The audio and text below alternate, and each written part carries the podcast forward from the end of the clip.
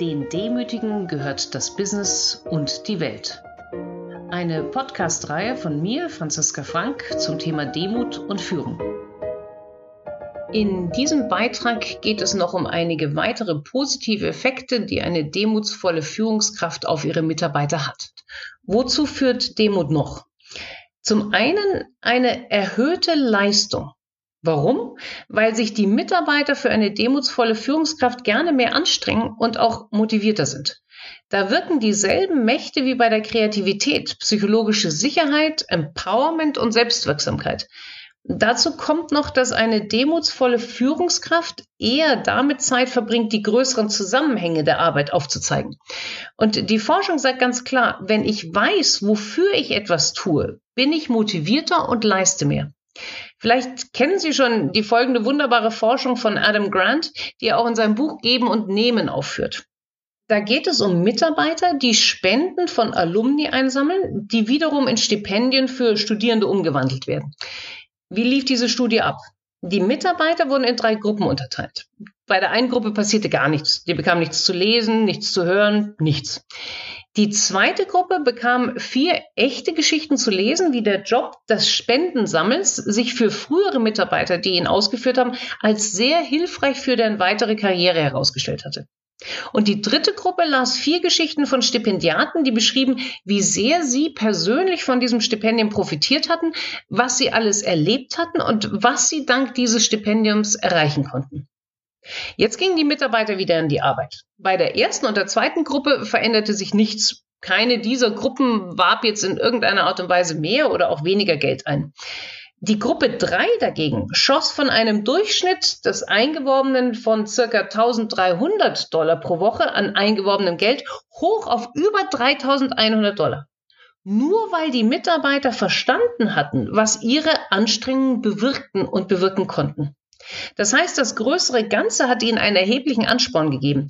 Wenn ich weiß, was meine Arbeit bringt, wenn ich mir gar vorstellen kann, wie jemand davon profitiert, dann arbeite ich gleich schon mal motivierter, besser, erfolgreicher. Fazit: Demut in der Führungskraft bringt über mehrere Moderatoren, sowie psychologische Sicherheit, Verstehen des größeren Ganzen, eine erhöhte Leistung bei den Mitarbeitern. Jetzt will ich noch einen weiteren Effekt für Mitarbeiter darstellen. Weitere finden Sie übrigens in meinem Buch. Und zwar hat dieser Effekt etwas damit zu tun, wie Mitarbeiter mit ihren Emotionen umgehen. Stellen Sie sich folgende Situation vor. Sie haben einen schwierigen Kunden. Der kommt nun zum zehnten Mal zu Ihnen mit einer aus seiner Sicht notwendigen Veränderung in einem Projekt. In Ihrem Unternehmen werden natürlich Höflichkeit und Respekt gegenüber dem Kunden als sine qua non angesehen. Was tun Sie also? Sie reißen sich zusammen, verdrängen Ihre negativen Gefühle, unterdrücken sie, beißen die Zähne zusammen und gehen freundlich auf das Anliegen des Kunden ein. Sie spielen dem Kunden also ein Gefühl vor, das sie so selbst gar nicht fühlen. Das nennt die Forschung Surface Acting, also oberflächliches Schauspielern. Was sagt die Forschung noch dazu? Dass diese Art der Schauspielerei recht anstrengend für den Spielenden ist. Dass es in der Tat leicht zu Erschöpfung und Stress führt, wenn jemand stunden- oder tagelang Gefühle vortäuschen muss. Und dass die Kunden dieses vorgetäuschte Gefühl natürlich auch erkennen und sich nicht ernst genommen fühlen. Nun ist es ja in der Tat so, dass viele Jobs verlangen, dass man dem anderen gegenüber sich freundlich, interessiert und wach benimmt, auch wenn einem gerade der Rücken wehtut, zu Hause die Hölle los ist oder man gerade in Arbeit versinkt. Ehrlicherweise verlangt aus meiner Sicht natürlich jeder Job so ein Verhalten. In anderen Ländern wäre das auch einfach professionelles Verhalten. In Deutschland erscheint das meiner Erfahrung nach ein wenig anders. Wir scheinen, lehne ich mich hier ein bisschen aus dem Fenster, als Nation recht stolz auf etwas zu sein, was wir authentisches Verhalten nennen. Authentisch heißt in dem Fall, dann sich nicht verbiegen zu müssen. Also wenn ich einen langen Stau auf dem Weg in die Arbeit habe, dann darf ich darüber sofort maulen. Ich darf auch sagen, dass es mir schlecht geht, weil mir die Schulter wehtut oder das nächste Meeting vorgezogen wurde. Andere Länder, und in der Tat auch ich, sehen darin eher eine Verwechslung von Authentizität mit äh, Unhöflichkeit. Woher nehmen wir uns denn das Recht, die Kollegen, Mitarbeiter oder das ganze Team mit der eigenen Irritation zu behelligen? Im Berufsleben haben wir uns alle professionell zu verhalten. Das heißt, dass wir das meiste an Irritationen mit uns selbst ausmachen sollten oder es nur dann bewusst und professionell einsetzen, wenn das in dem Kontext sinnvoll ist. Ist das denn zu Hause anders? Da darf ich doch sicher alles rauslassen, oder? Interessanterweise ist es dort vielen, viel klarer, dass man beim Partner oder der Familie die Dinge in Perspektive setzen muss. Das heißt natürlich, dass man auch mal Negatives erzählen darf, dass es aber für die Familienatmosphäre ziemlich gut ist, wenn ich nicht gleich mit dem Negativen rausplatze und rummaule, sondern wo ich mir genauer anschaue, wo ich im Laufe eines Abends oder einer Woche Raum für die eigenen Leiden und Befindlichkeiten finde.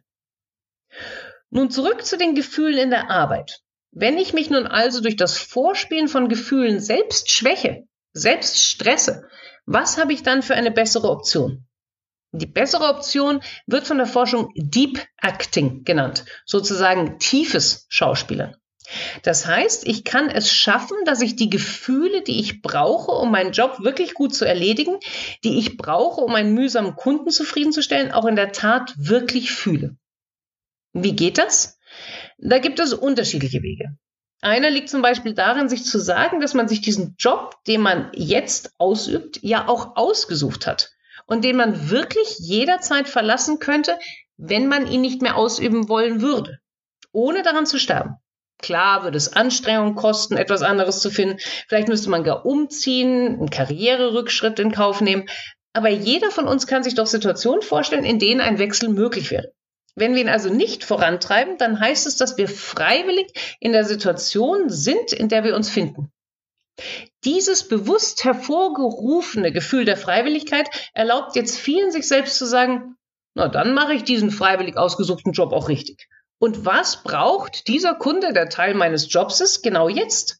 Und da kommt dann das professionelle Verhalten von alleine zum Vorschein. Das Interesse, den Kunden zufriedenzustellen, und schon wird aus einem gezwungenen Lächeln ein echtes Lächeln. Wieder andere schaffen es, sich in den Kunden hineinzuversetzen und merken, dass der das gar nicht macht, weil er mich ärgern will, sondern weil die bisherige Lösung doch noch nicht die richtige war. Oder ich dem Kunden zumindest nicht das Gefühl vermitteln konnte, dass die bisherige Lösung die richtige war. Diese Empathie, die ich in diesem Moment in mir generiere, stärkt dann auch wieder meine Gefühlswelt und schafft die Gefühle, die ich wirklich für diesen Moment brauche. Deep Acting heißt also, das Gefühl, das man jetzt gerade braucht, in sich zu generieren. Und dazu eine Geschichte von ähm, dem großartigen Professor Jim Klosen, ähm, Professor an der Business School Darden in Amerika. Er erzählte einmal die Geschichte, wie ihn jemand fragte, wie möchtest du dich heute fühlen? Und es traf ihn wie ein Donnerschlag, dass er bis zu diesem Tag, an dem er um die vierzig Jahre alt war, sich nie Gedanken darüber gemacht hatte, erstens, wie er sich fühlen möchte und dass er auch nur irgendetwas dazu beitragen konnte, wie er sich fühlen könnte. Er erzählte dann, dass er mehrere Monate gebraucht habe, um zu erkennen, was aus seiner Sicht der ideale Gefühlszustand ist. Ich kann mich noch erinnern, dass es irgendwie in Richtung wach und leicht beschwingt ging. Und sein nächster Schritt war es dann, diese Gefühle zu kultivieren und darauf zu achten, dass sie immer häufiger vorkamen. Das heißt, er hatte gelernt, genauso wie die ähm, Leute, die das Deep Acting machen können, dass man Gefühle in sich auch generieren kann. Jeder, der sich ein wenig mit dem Thema Achtsamkeit beschäftigt, wird diesem Prozess, dieser Möglichkeit auch zustimmen. Wenn man lernt, wahrzunehmen, was gerade in einem ist, dann lernt man zu sehen, welche Gefühle in einem kommen und gehen. Die Folge, man spürt dann auch, welche einem gut tun, welche nicht und welche Gedanken und Aktionen hilfreich sind, um die positiven Gefühle zu stärken, die negativen zu reduzieren. Oder natürlich die negativen einfach nur auszuhalten, ohne ihnen eine Wertung zu geben. Zurück nun zur Demut. Die Forschung zeigt klar, dass Mitarbeiter von demutsvollen Führungskräften das Deep Acting leichter hinbekommen, dass sie leichter diejenigen Gefühle tatsächlich zu spüren vermögen, die im Arbeitsleben in dieser genauen Situation von ihnen verlangt werden. Warum? Das hat viel mit der Vorbildsfunktion der demutsvollen Führungskraft zu tun.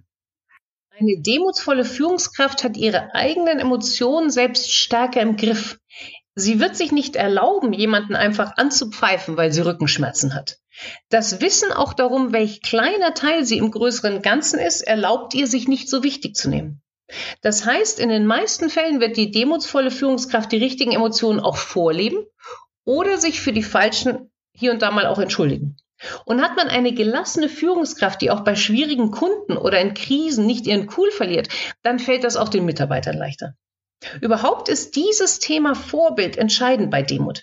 Meist beeinflusst die Führungskraft nämlich nicht durch irgendwelche bewussten Interventionen, sondern dadurch, dass sich bei ihr beobachten lässt, wie jemand weniger über sich nachdenkt, sondern mehr über andere und das größere Ganze. Und dass man bei dieser Führungskraft auch beobachten kann, wie jemand immer offen und lernbereit bleibt. Ich wünsche Ihnen daher Erfolg dabei, sowohl die Leistung bei Ihren Mitarbeitern durch demutsvolles Vorleben zu stärken, als auch Ihre Gefühle in der nächsten Woche mehr dahin zu bekommen, wo sie für den Moment, in dem Sie sie brauchen, auch wirklich hilfreich und richtig sind. Mehr zum Thema in meinen Blogs und im bei Springer Gabler erschienenen Buch Mit Demut zum Erfolg.